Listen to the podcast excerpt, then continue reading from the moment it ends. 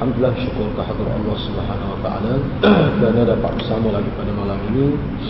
Uh, InsyaAllah kita akan sambung perbincangan hadis yang kedua ketiga.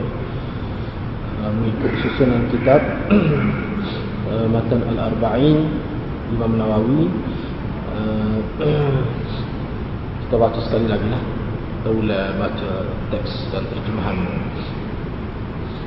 An Abi Malik Al-Harith بن عاصم الأشعري رضي الله عنه قال قال رسول الله صلى الله عليه وسلم الطهور شطر الإيمان والحمد لله تملأ الميزان وسبحان الله والحمد لله تملأان أو تملأ ما بين السماء والأرض. والصلاة نور والصدقة برهان والصبر ضياء والقرآن حجة لك أو عليك. كل الناس يغدو فبائع نفسه فمعتقها أو موبقها رواه مسلم Diriwayatkan dari Abi Malik yaitu Al-Harith bin Asim Al-Ash'ari radhiyallahu anhu beliau berkata Rasulullah sallallahu alaihi wasallam bersabda bersuci sebahagian daripada keimanan Alhamdulillah memenuhi timbangan Subhanallah dan Alhamdulillah kedua-duanya atau ia memenuhi ruangan antara langit dan bumi. Salat adalah cahaya. Sedekah adalah bukti.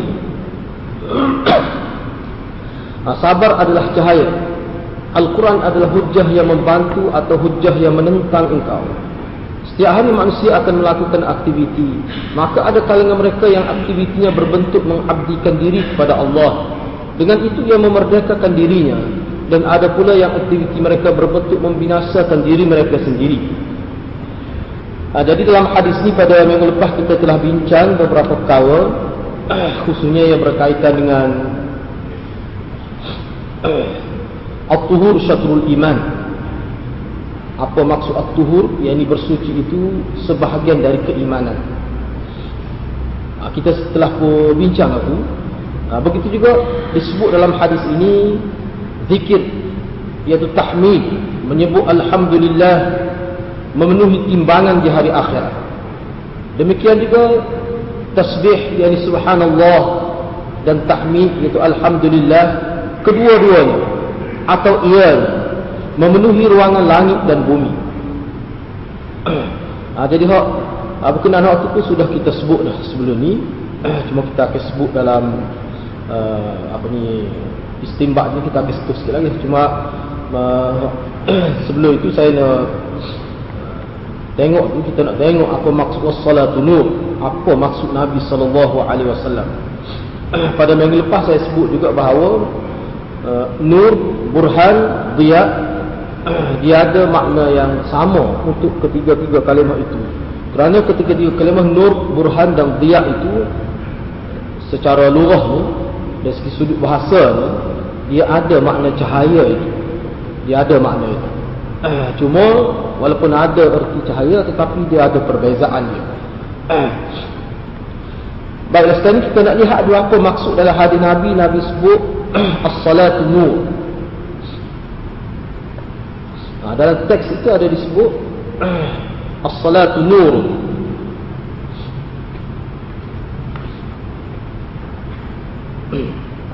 Jadi nak terjemah dalam bahasa Melayu kita ni tidak ada makna yang boleh nak menampung uh, apa ni dia nur tu.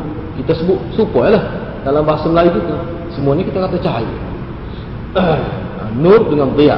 Cuma burhan ni uh, tidak diterjemah dalam bahasa Melayu kita burhan ni dengan arti cahaya tidak. Walaupun makna asal dia cahaya. Asal dari segi bahasa. Okay, baik, sekarang kita tengok as-salatu nur. Jadi Nabi sebut dalam hadis ni sembahyang itu adalah cahaya. Apa maksudnya? Yang dimaksudkan sembahyang itu cahaya kerana ia menerangi cahaya untuk orang-orang yang beriman di dunia. Dari sudut bila seseorang itu melakukan salat, maka hati dia dan basair nurani dia, hati kecil dia itu dia ada semacam cahaya yang ditasbihkan untuk apa ni cahaya ni biasanya digunakan untuk seorang itu melihat di tempat yang gelap Tempat gelap jadi cerah. Maka dia boleh melalui jalan. Jadi hati nurani yang ada cahaya hasil daripada sembahyang itu, maka dia tidak akan sesat. Jadi cahaya yang dimaksudkan cahaya yang menerangi manhaj Nabi sallallahu alaihi wasallam. Cahaya yang dimaksudkan ini cahaya yang menyebabkan orang Islam terjadi nampak. Apakah tindakan Nabi? Apakah sunnah Nabi? Bagaimana kita nak menuju ke hari akhirat untuk mendapat syurga itu? Jadi kita nak ikut Nabi. Sebab ramai manusia yang sesat. Dalam konteks nak ikut Nabi. Nak ikut Nabi ni yang molek tapi sesat. Tak betul. Itu mungkin kerana tidak ada cahaya. Tertutup. Nampak zahirnya nak ikut Nabi. Jadi hak ni, semaya itu dengan erti kata yang mudah. Yang dikatakan nur itu, dia menjadi pemandu kepada orang-orang yang beriman. Hati mereka dan nurani mereka jadi cerah. Jadi nampak. Nampak agama ini. Tidak tertutup hatinya. Benda-benda yang berkait dengan agama ni mudah nampak. Itu hati orang yang mukmin hasil daripada salat dia. Itu maksud Nabi. Dan kerana ini juga dalam hadis disebut bahawa sembahyang itu merupakan qurratu ain qurratu aini rasul wal muttaqin fi ummati. Sembahyang itu juga digambarkan sebagai penyejuk hati. Penyejuk hati. Nabi dan orang-orang yang bertakwa di kalangan umat Nabi. Selain daripada itu, difaham juga oleh pensyarah-pensyarah hadis, dia kata maksud saat ini kita sebut dalam konteks dunia. Sembahyang itu menjadi cahaya untuk orang-orang beriman ha, ini di dunia. Nur ini juga dia berguna. Nur ini berguna juga pada orang-orang yang beriman di hari akhir. Semasa berada di pada mahsyar. Kerana di pada mahsyar digambarkan adalah hadis gelap gelita, tidak ada sedikit pun cahaya.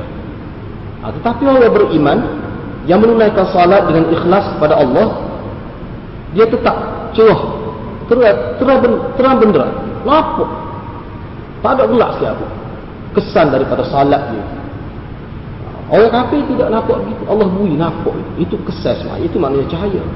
Begitulah juga digambar dalam hadis nak meniti atas titian sirat itu dia gelap juga dia tak ada sekolah itu ada lampu semasa nak meniti di atas titian sirat itu ha, jadi bagi orang, orang mukmin dia nampak jelas titian sirat itu. Apa yang ada pada dia sehingga dia nampak jelas itu cahaya. Ha, itulah maksud nur.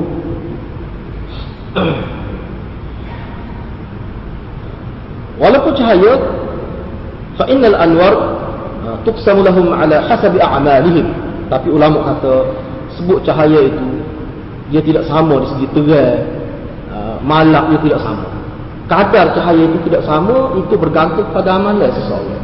Mungkin cahaya Nabi itu lebih terang cahaya syuhada sadiqin salih lebih tiga tapi cahaya orang yang maknanya banyak buat kesalahan tetapi kebaikannya banyak juga ha, mukmin juga dia mungkin cahaya dia tu tidak seterang syuhada tidak seterang para nabi para anbiya para salih siddiqin dan sebagainya. Itu bergantung pada amalan seseorang. Ha, itu bergantung pada amalan seseorang. Ha, Syarnubi disebut dalam kitab dia Syarnubi ni kalau kita tengok dalam apa ni komus tokoh-tokoh agama ah, kita akan tengok dia ni dia ni ahli sufi banyak disebut ahli sufi lagi ahli fiqh lagi ahli tafsir lagi ahli nahwu lagi syarnubi memang seorang ulama salah dia dia mana kita tengok dalam kitab tu kalau tafsir ada sebut nama dia dan lebih dia fiqh ada sebut nama dia dia ni orang Mesir syarnubi ni orang Mesir ah, orang Mesir Jadi saya tengok dari itu ada yang kata dia ni maliki. Ha. Ada yang kata dia ni hamban. Syafi'i pun ada kata dia. Ha, sebab tu setengah ulama kata dia ni oleh kerana dia ni orang alim sebenarnya hakikat dia ni dia tidak dia tidak bertaklid pada satu-satu mazhab tidak. Kadang-kadang pendapat dia sesuai dengan aliran ini. Kadang-kadang pendapat dia sesuai dengan aliran ini. Ha, sebab tu orang isnad dia kepada beberapa aliran dalam fiqh. dia kata wal. Tapi dia ni mutasawwif, ahli sufi dia. Dia kata pandangan dia, ni juga ahli bahasa. Ah, Syarnubi.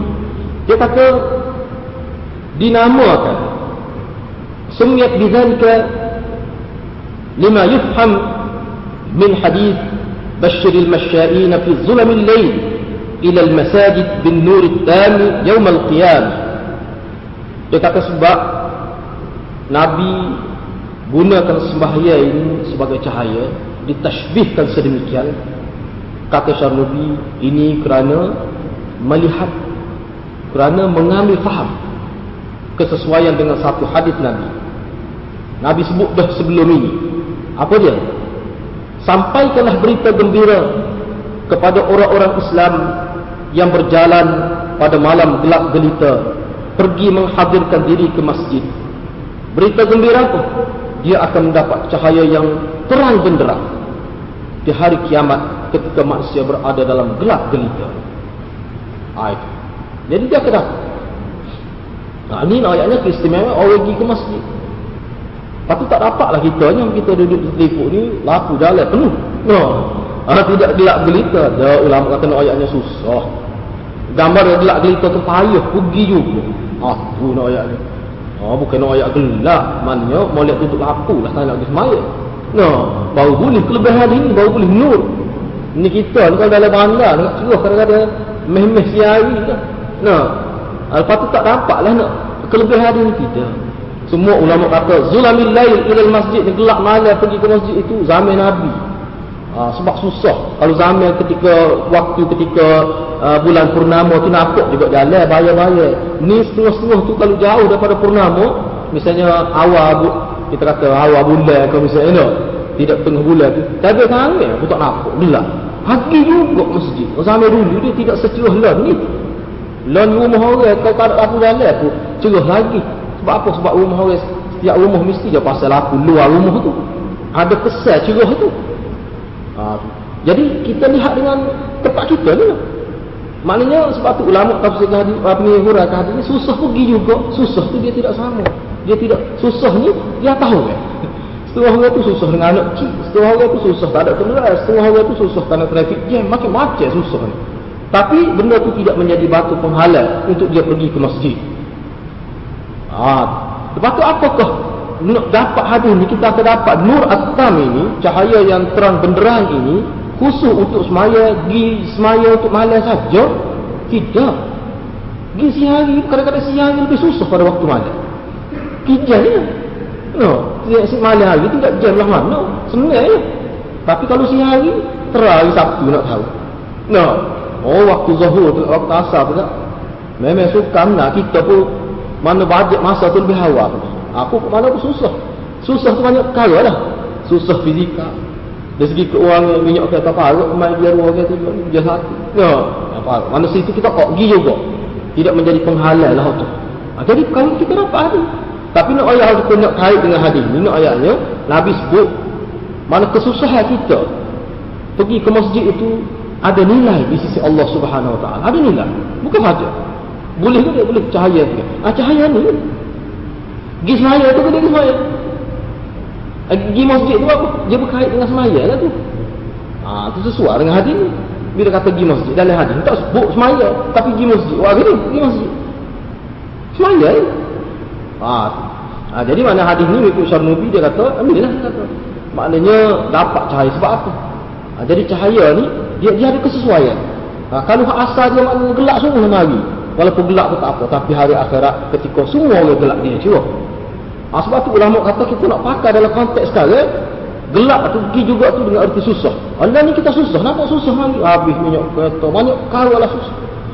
Ah, kadang-kadang uh, kalau hujan aku pergi juga ah, susah. Tapi di akhirat kita sedar ketika orang lain susah gelap kita sedar sebab apa? cerah kenapa?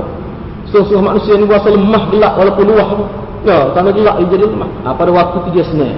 Jadi gambaran orang semaya dengan ikhlas ni hari akhirat dia senang. Waktu ada juga ulama kata nur tu maknanya kesenangan di akhirat. Apa? kesenangan di akhirat bukan kata cahaya saja tidak. Ulama faham luah. Bukan kata cahaya saja tidak itu gambaran kesenangan kita kalau kita tengok dalam hadis ya no, hari akhirat ketika di mahsyar ketika di mahsyar ni bukan susah gelap saja.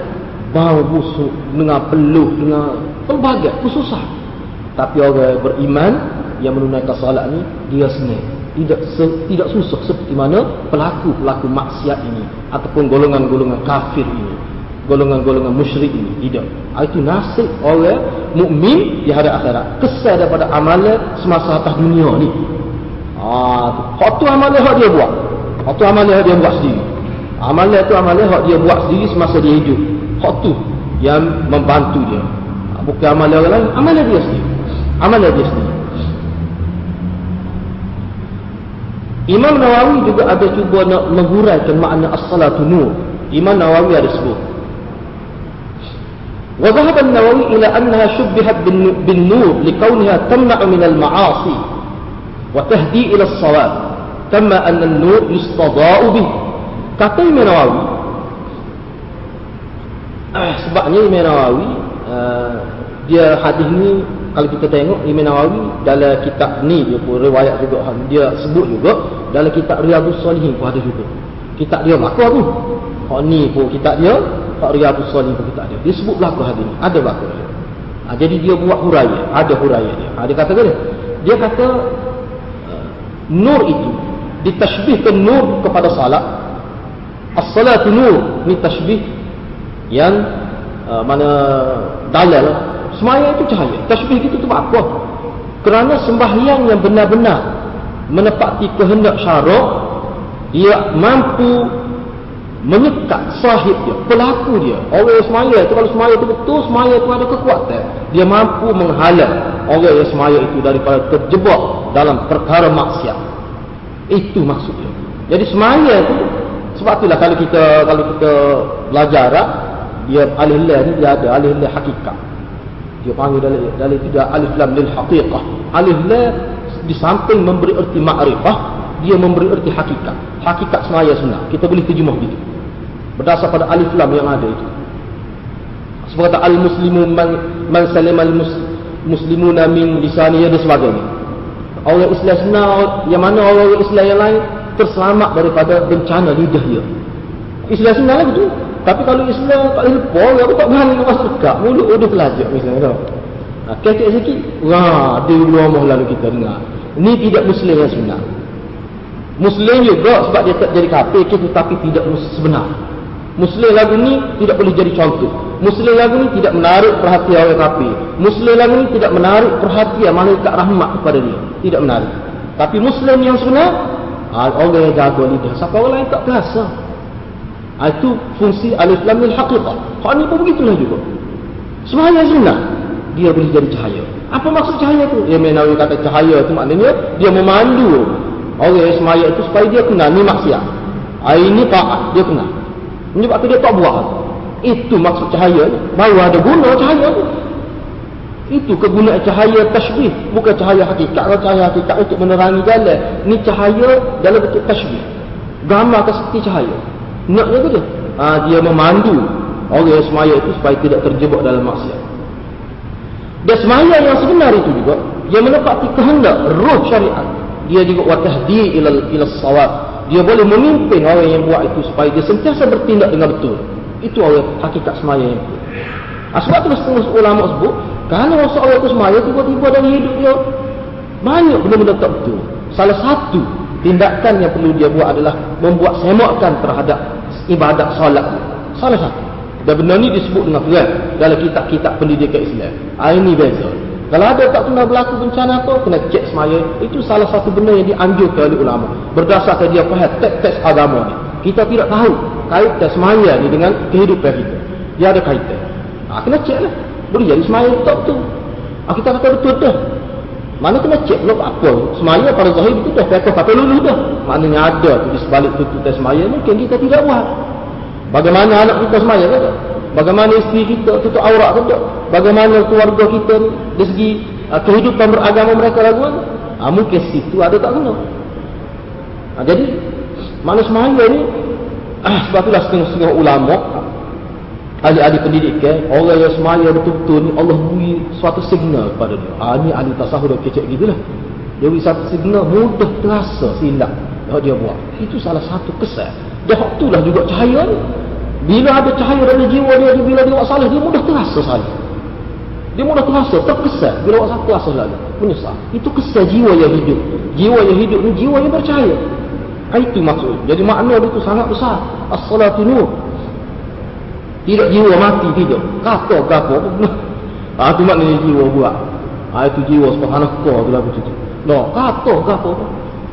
Ah tu kalau aku juga jiwa. Jadi kita yang berilmu orang pilih orang tu kita bahasa usul.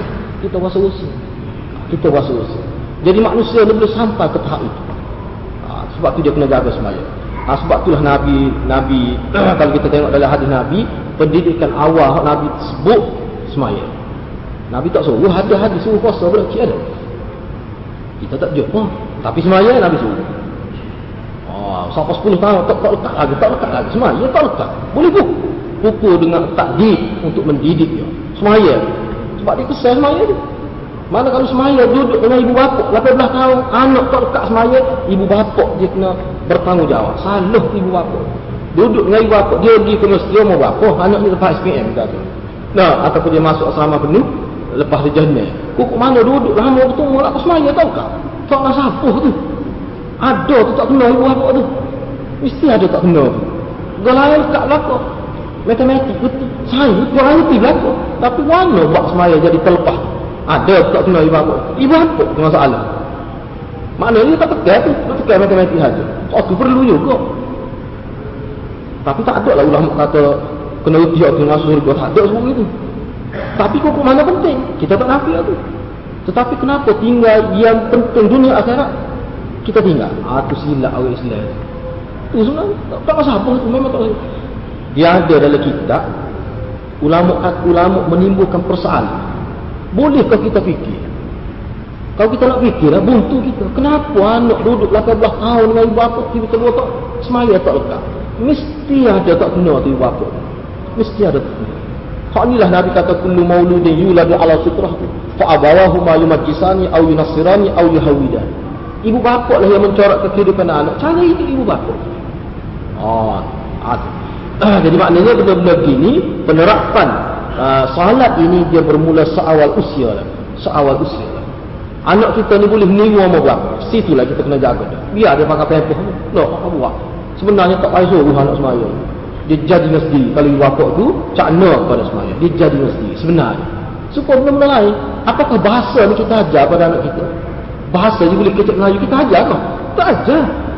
Tapi dia dengar. Apa, apa anak orang Urdu tak ucap Melayu. Anak orang putih tahu cerita Melayu.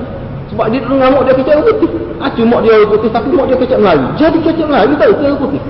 Maknanya budak tu dia tiru apa yang paling dekat dengan dia. Maka yang paling dekat dengan anak ibu bapa. Tapi kenapa anak tahu dekat? Ah, kena cek ibu bapa. Allah akan tanya tu. Allah tak tanya cek ibu di sekolah. Tanya ibu bapa. Ah, jadi semaya itu penting sangat. Tersangat penting. Tersangat penting solat.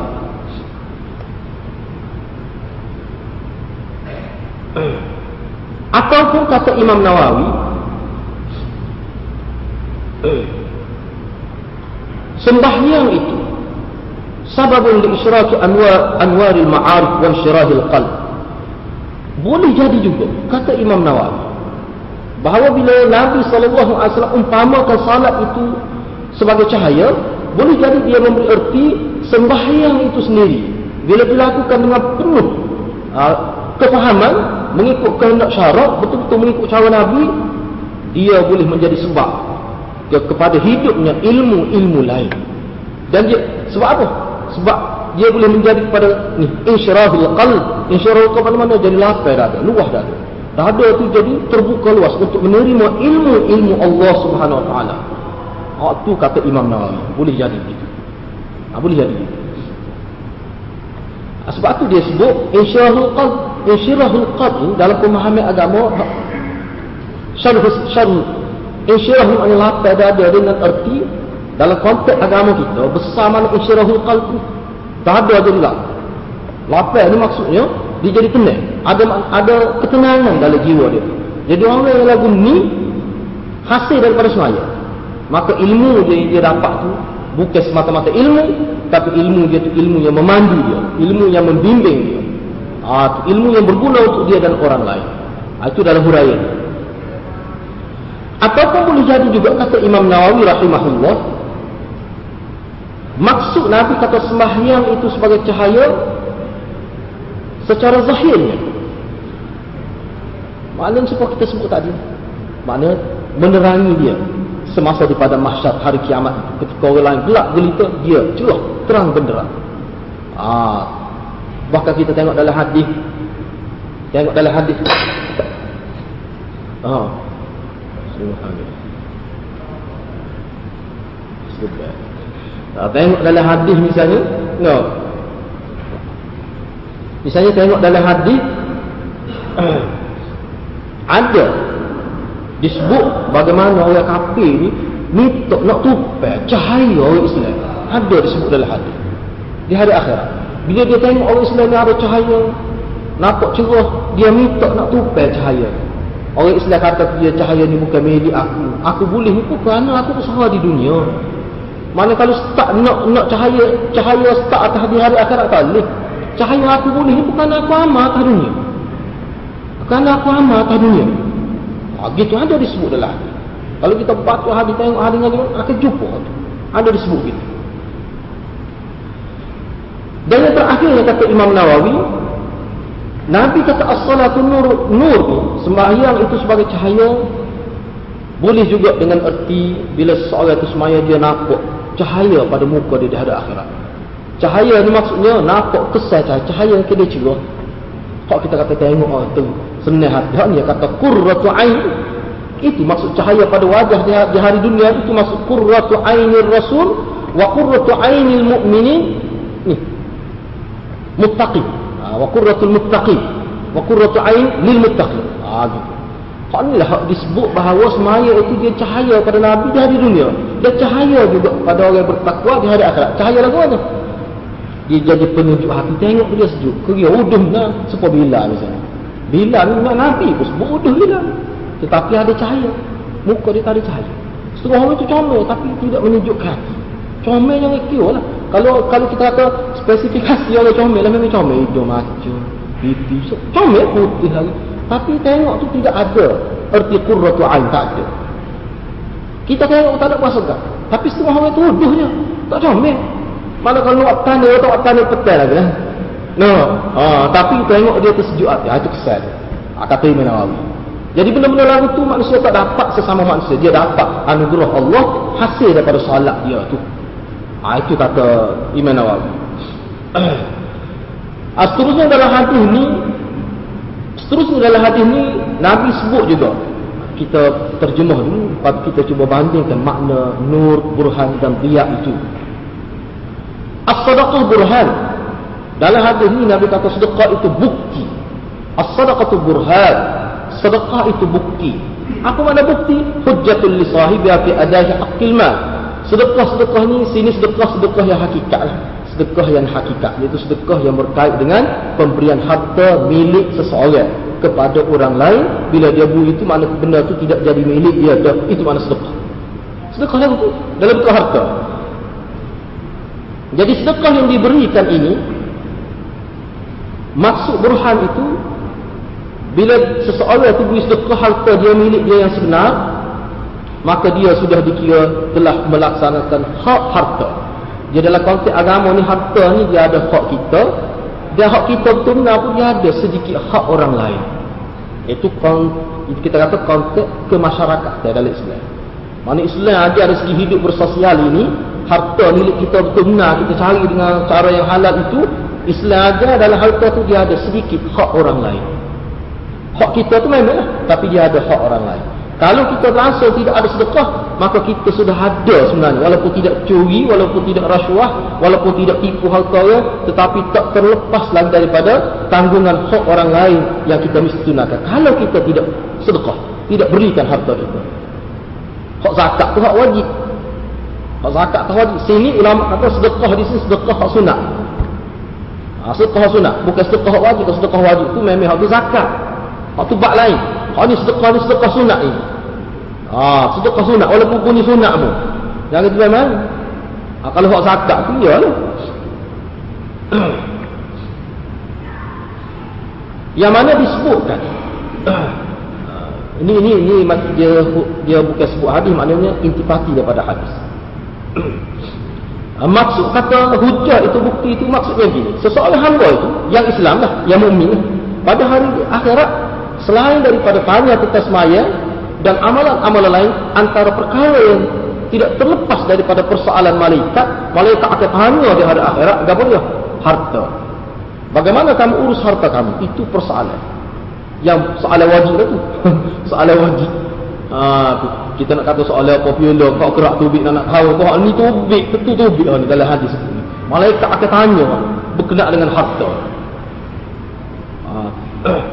jadi bila ditanya dia kata harta dulu lagi ha, ni kita sebut kelasnya dulu lagi harta-harta sedekah dia itu terus ke hadapan. Ha, harta sedekah tu kata ha, dia beri saya jadi bukti. Harta sedekah saya jadi bukti. Dia ni telah melepaskan hak harta yang ada pada dia tu hak orang lain dia telah beri saya menjadi bukti. Itu makhluk burhan. Mulut dia tak tak jawab tetapi harta sedekah dia tu akan jawab menjadi peguam yang membela dia di hari akhirat. Ataupun boleh juga mengikut ulama. Burhan ini bukti ini boleh dengan erti bahawa orang yang bersedekah dengan ikhlas itu dia ada tanda dia burhan mana bukti. Bukti itu dalam bentuk dalam bentuk tanda. Allah boleh kenal Allah boleh kenal ha, ini pokok mutasaddiqi orang-orang yang bersedekah harta semasa hayat dia di dunia. Dia ada tanda. Ha, boleh jadi juga. Dia ada tanda. Memang boleh dikenal dan tanda itulah yang menjadi burhan kepada dia. Ha, ini menjadi burhan kepada dia ataupun boleh juga dengan erti sedekah dia itu menjadi tanda kepada kebenaran iman dia kalau dia disebut dengan mulut itu dia beriman dia beriman mana bukti itu ha, buktinya harta dia Harta dia kata kepada dia hari akhirat, saya menjadi bukti kebenaran tasdik iman dia itu. Saya menjadi bukti. Ha. Mana kalau kecek saja ni boleh kecek belakang mana buktinya? Ha, buktinya pada amal dia, salah satu amal dia adalah sedekah dalam bab harta.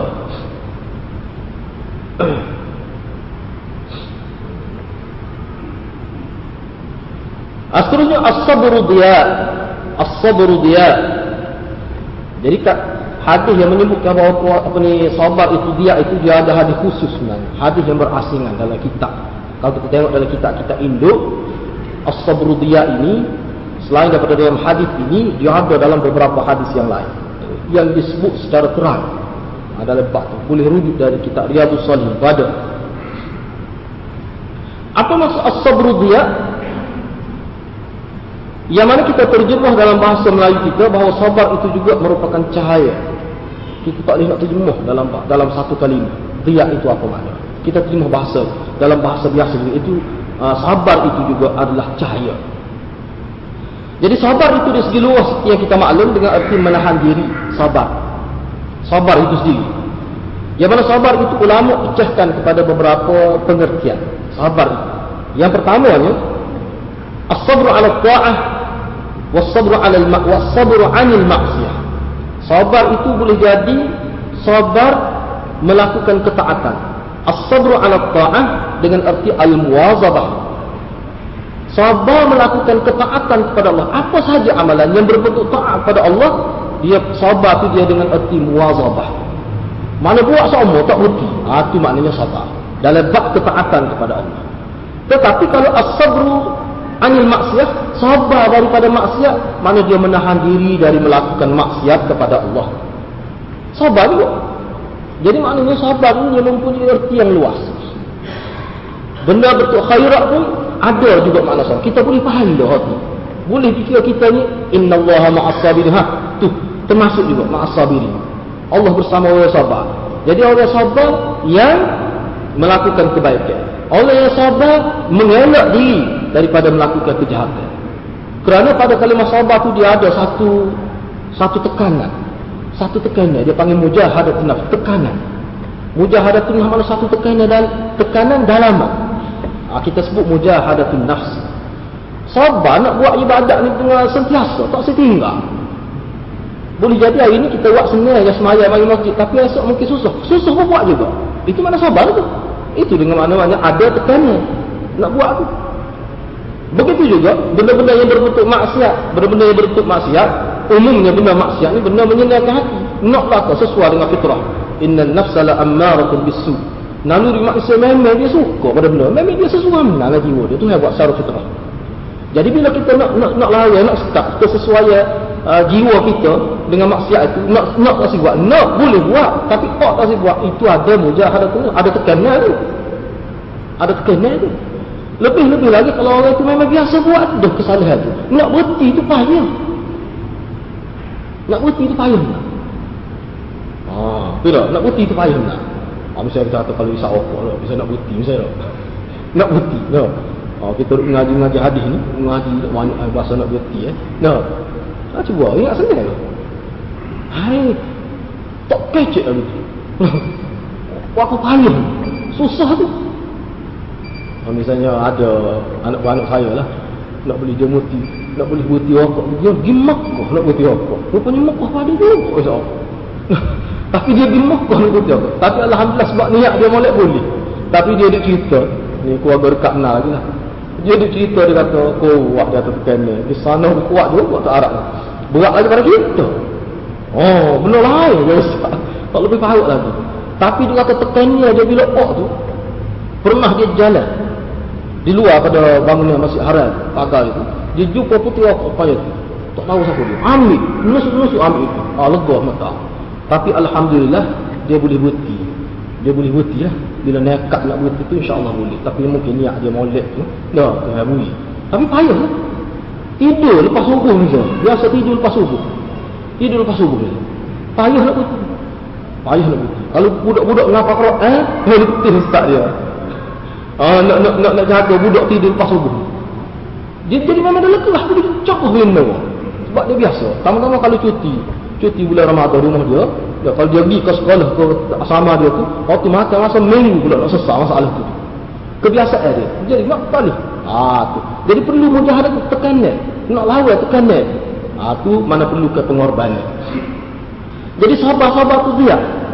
Baik, tak apalah kita tengok ni dulu. Eh. Yang kedua ni, sabar itu juga boleh dengan arti sabar untuk menghadapi al-aqdarul mu'limah. Maknanya takdir-takdir Tuhan yang menyakitkan, yang menyedihkan. Kalau kita panggil bala dan sebagainya, musibah dan sebagainya. Ha, misalnya kematian dalam hadis Nabi sebut seorang yang kematian orang disayangi, kalau dia sabar, ha, kalau dia sabar. Syarat sabar. No, ayatnya besarnya sabar. Kalau dia sabar. Kematian orang yang disayangi. Kalau dia sabar, Allah bui kepada dia syurga. Sebut juga dalam hadis.